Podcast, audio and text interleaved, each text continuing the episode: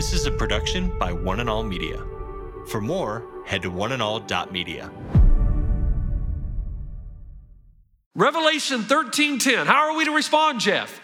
Well, let's not guess. We don't have to guess because the Bible tells us in verse 10 this calls for patient endurance and faithfulness on the part of God's people. Not just endurance, but patient endurance. Today. Today. Today. Today with Jeff Vines, We are taking the gospel to the world. pastor, apologist, and Bible teacher. One truth that will be delivered in love and compassion, connecting every one person to all that God has promised them. You make me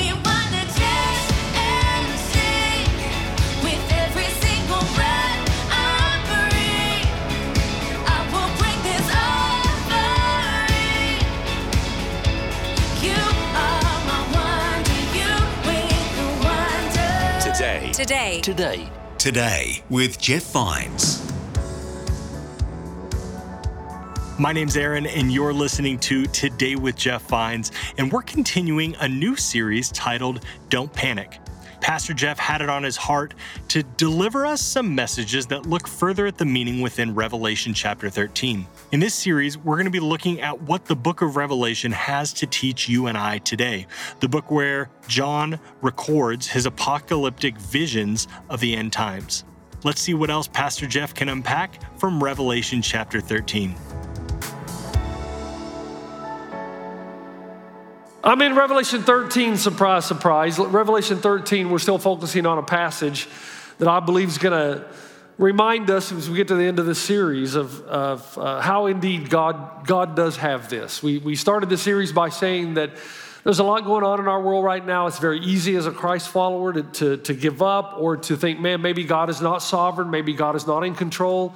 And of course, that would be a mistake. And we're trying to take a look at the things the Bible teaches us are going to happen in the age of the church. And John in Revelation 13 has a vision where he sees this, this four uh, beast figure, but the beast itself has seven heads and it has 10 horns. So, you know, and, and then it has 10 crowns on the 10 horns. Now, if you look at it, you think, why does each head not have one horn and each horn have one crown? Well, and, which beast gets what head and what head gets what or how many crowns? And the, the point is, when you start trying to get specific in the book of Revelation, you're going to get in trouble. We talked about Revelation being apocalyptic literature, so you're looking for the sign, the meaning of the sign in more general terms than you would look for some kind of an individual. So in Romans 13, we're told about this, this incredible beast that comes out of the sea, and Satan, who empowers the beast, calls him out of the sea. And the fact that the beast looks like this is just an illustration that this represents authority. Anytime you have the number 10, you're talking about authoritative. You have the number seven, you're talking about perfection, completion. When you have horns, you're talking about the top of the head. So you're talking about authority. Who's at the very top? When you talk about a beast and you've got four beasts, you not only are representing the four corners of the earth, anytime you see the number four in the Bible, you're talking about something that's worldwide. But John also sees the faces of beasts and the, and the bodies of beasts that represent four kingdoms with which he would have been very familiar with in his day, at least in the near past or the near present or the near future. Now, in preparation for this, I read a story a few years ago about a woman who's driving her car. It's torrential rainstorm, and she comes to a bridge in Georgia. There are police officers everywhere. There are roadblocks that clearly say, do not go through this bridge. What do you think she did? What most of us do if we really want to get somewhere. Oh, I'm different. These rules don't apply to me. My car will float. And she drives across the bridge almost immediately. She gets swept away by the torrent. The police, I don't know how they missed her driving through the roadblock, but when they see that she's in trouble, it took like 10 people to rescue her, and they did. Now, what do you think she did next?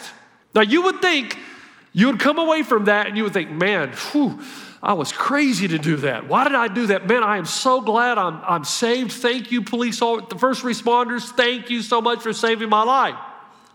But after she dried herself off, true story, she went back in to get her car. Oh, yeah. She thought, you know, I don't really want to do without my car. I think I can make it this time. And she died.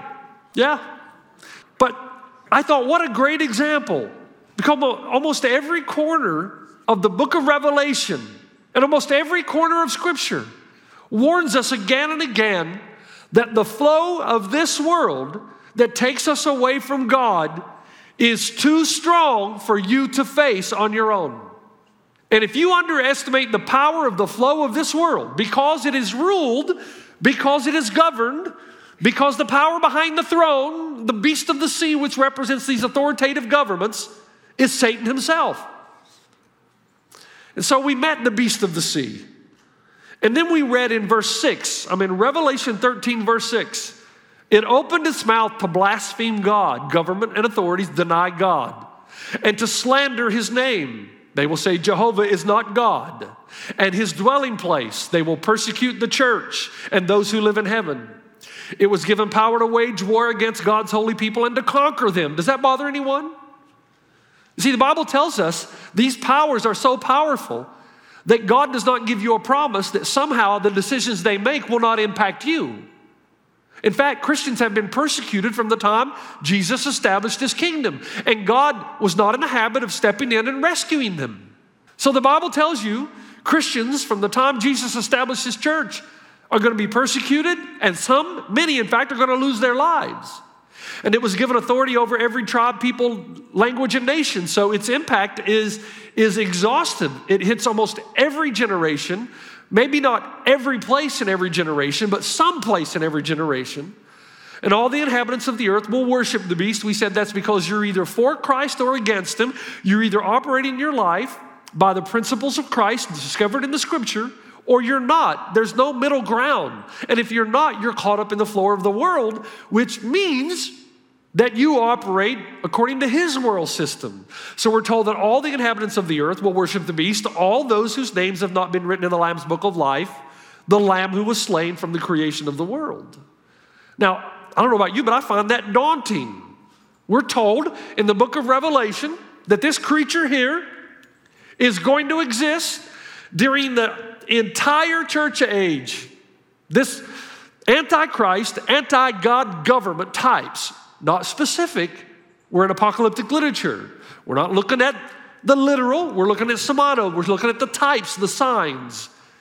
And so you're going to have authoritative governments who are anti God and anti Christ throughout the entire church age. Now, what I didn't get to last week is while you and I seek to be salt and light in a very, very dark world, we should not be surprised right now to see all the corruption, all the disease, and all the war. It should not surprise you. These are the things that happen in a world order that is given its authority and that is held under the sway of the evil one. What kind of world order do you think we're going to have if Satan is the prince of the power of the air, if you and I are people of God, but the whole world lies under the sway of the evil one? These are the sights and sounds of the prince of the power of the air. This is the heart of man under the influence of the God of this world. Now, what does the God of this world want? The God of this world wants autonomy away from God. That's why he was kicked out of heaven. That's what he's always wanted. And so that means the world system in which you and I live creates a flow to convince you to be autonomous and not to follow Christ, not to be theocentric, that your whole life is about God, but your whole life is about yourself. And that's why we become unhinged from the creations or the creator's moorings. Okay, you say, Jeff, I got it. We're to expect the disintegration of culture. Well, here it is. But, Pastor Jeff, how are we supposed to respond? Now, I want you to lean in here because I can tell you what's about to happen. When I start going down this road, you know, the, you know, the one who controls the culture, you know, the one who has influence and sway, at this moment in time, I'm telling you folks, at this moment in time, he will try to distract you. Let me tell you I know that. I have never had such difficulty in trying to complete this sermon. The computer crashed on me twice. I lost a printed page. It was one thing after another. Why? Because this matters. Revelation 13:10. How are we to respond, Jeff? Well, let's not guess. We don't have to guess because the Bible tells us in verse 10 this calls for patient endurance and faithfulness on the part of God's people.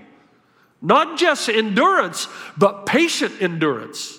So that if you're tempted to look around at everything that's happening right now and you're thinking God is not on the throne, you have to remember that what you're seeing is a natural product or byproduct of a world that resists God. And Jesus told us that God is going to allow the wheat and the tares to grow together until the harvest when He'll put everything right. In the meantime, the Bible clearly tells you you're in the battle of your life.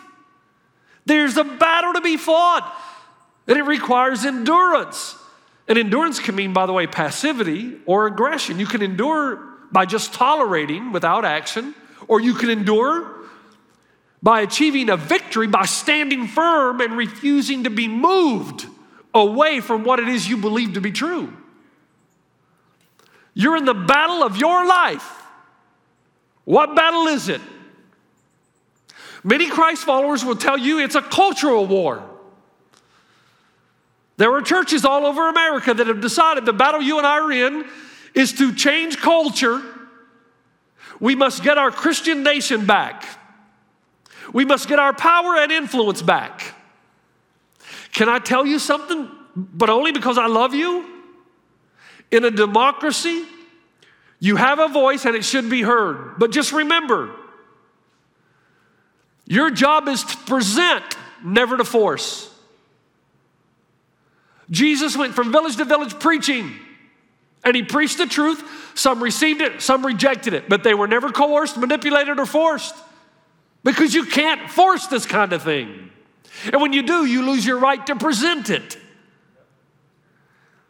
And so, our job is to present the truth of the gospel, knowing that many will reject it.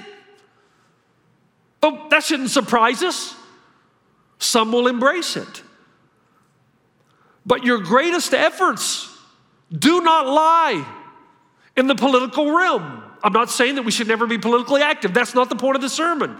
Your greatest efforts are someplace else. Yeah, Pastor Jeff, I know you've said it a thousand times. Helping people far from God come near to God. No. That is the primary mission and objective of the church of Jesus Christ in this world. But you have a battle greater than this one, greater in priority. It's personal before it's corporate. And you know what that battle is? Your battle to push back the darkness that is constantly trying to push its way into your life, to resist the flow. And the Bible tells us not everyone will, and to not be surprised by it. Don't be surprised by a culture that moves away from God. Don't be surprised by individuals who walk away from Jesus. Don't be surprised when your friends who have been Christians for a long time walk for, away from Christ. Don't be surprised when you've raised your kids the best you could up in the power and the presentation of the gospel. Don't be surprised if some of them walk away. Don't be surprised if your spouse that you've been married to for 30 years walks away.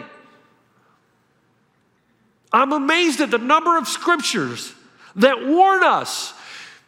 We never read Luke 18, 1 through 8, but verse 7 of Luke 18 says this, and this is Jesus talking.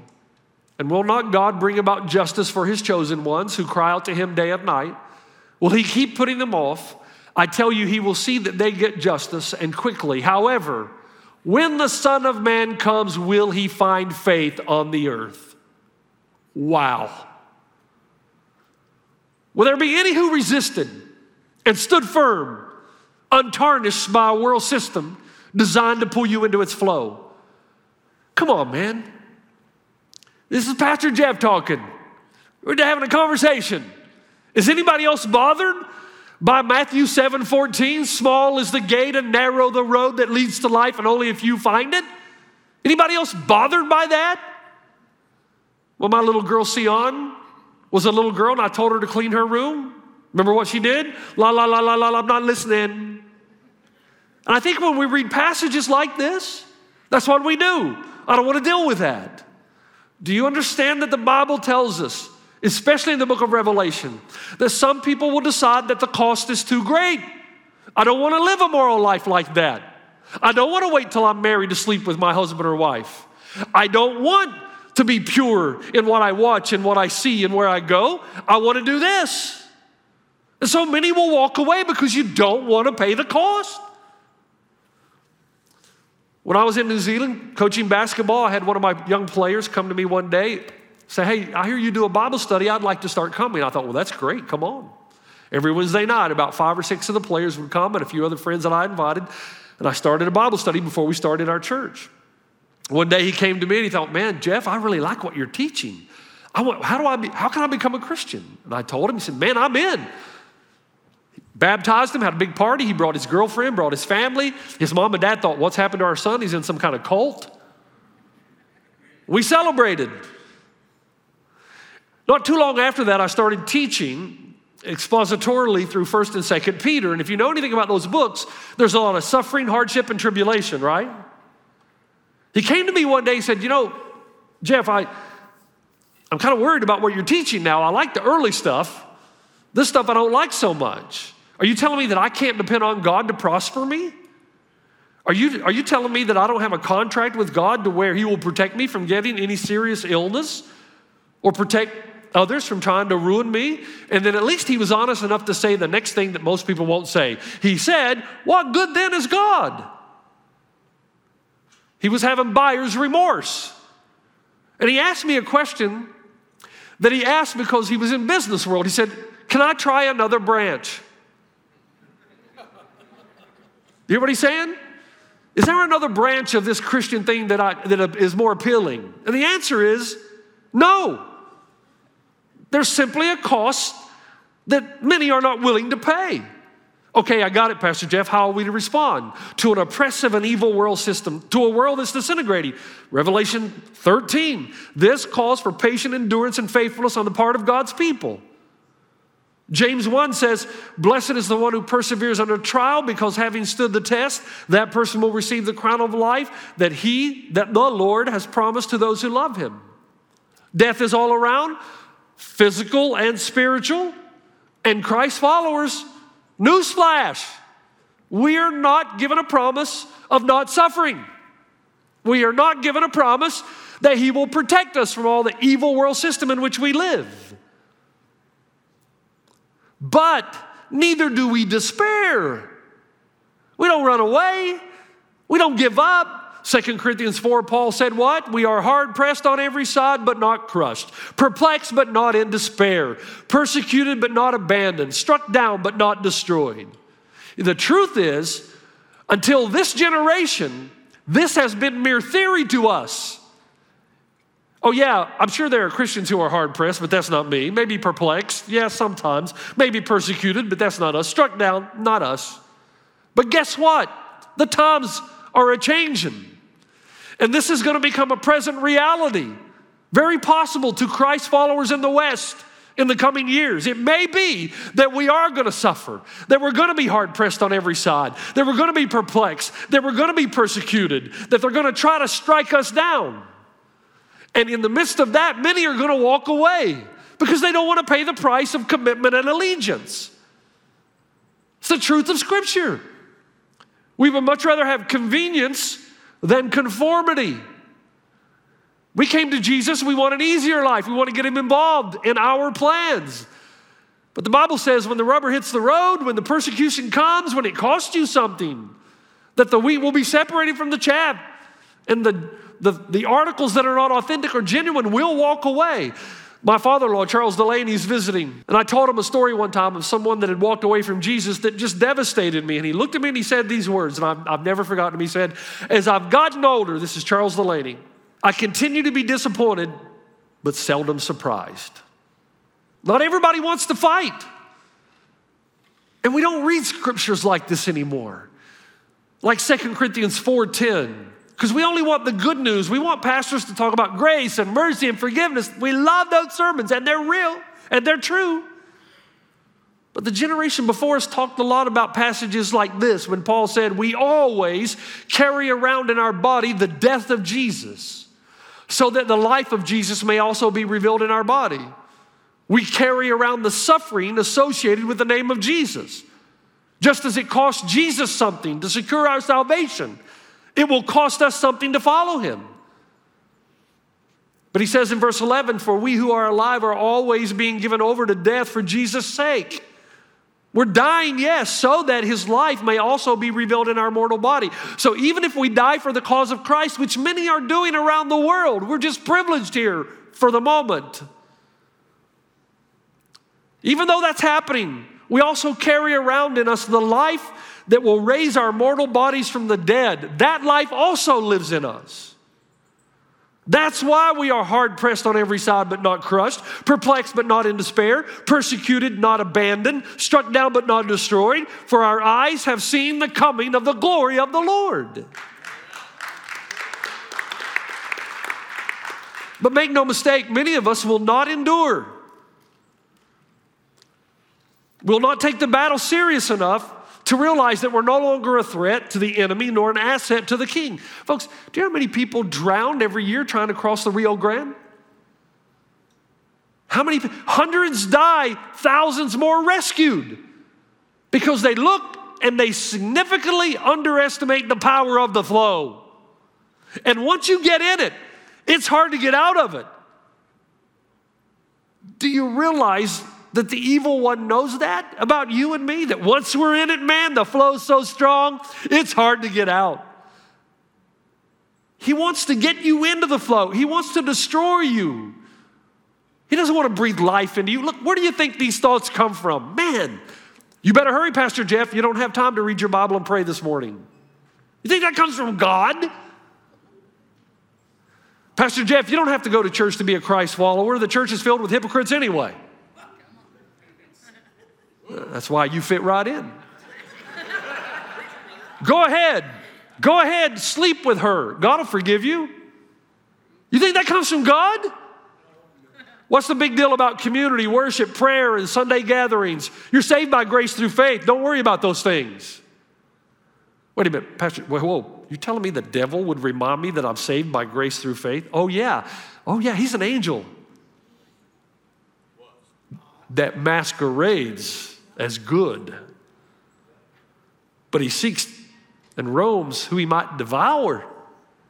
So, of course, he's going to tell you something that anything that he could speak to you that would help you to remain cavalier or apathetic about the battle between the flesh and the spirit, he's going to do it.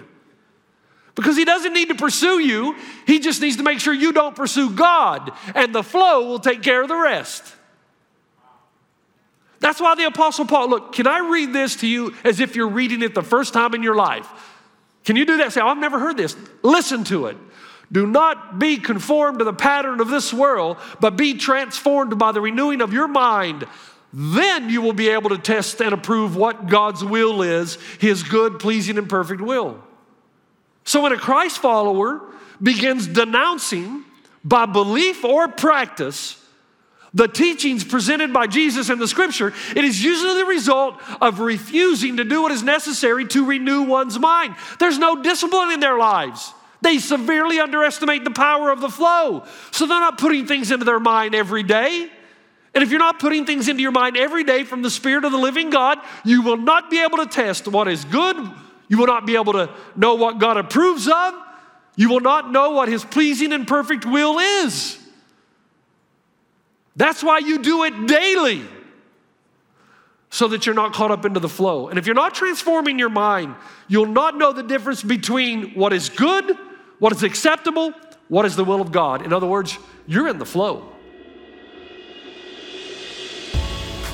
You've been listening to Today with Jeff Vines. Thanks for joining us. Next time, we'll bring you the rest of this message from Pastor Jeff.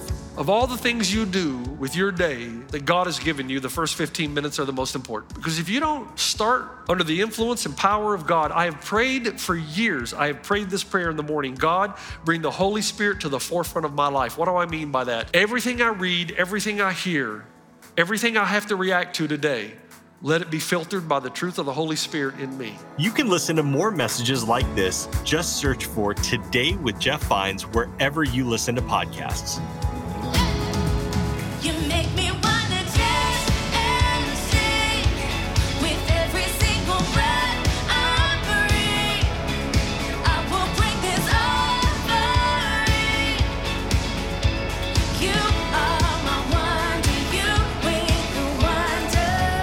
Today. Today. Today with Jeff Vines. This is a production by One and All Media. For more, head to oneandall.media.